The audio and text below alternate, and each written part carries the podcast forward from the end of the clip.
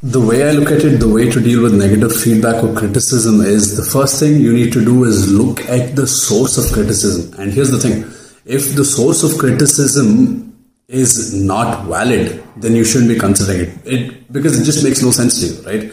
If the source of criticism is valid, then you take it more as a learning opportunity as opposed to criticism. And here's the thing if somebody told me, if let's say a very highly successful entrepreneur told me that I was doing something wrong, that would perhaps be the greatest gift for me because I would know exactly where to improve. And on the other end, if there are random people who comment on my ads and on my posts, which naturally happens a lot, when that happens, I really don't care because, well, they're just not my audience and they don't, they have no idea what they're talking about. And there are a lot of people on the internet who waste time and just internet or outside, by the way. So this they're just there, so it doesn't matter. So you just have fun with it and let it go, I guess. So that's how I deal with feedback and criticism.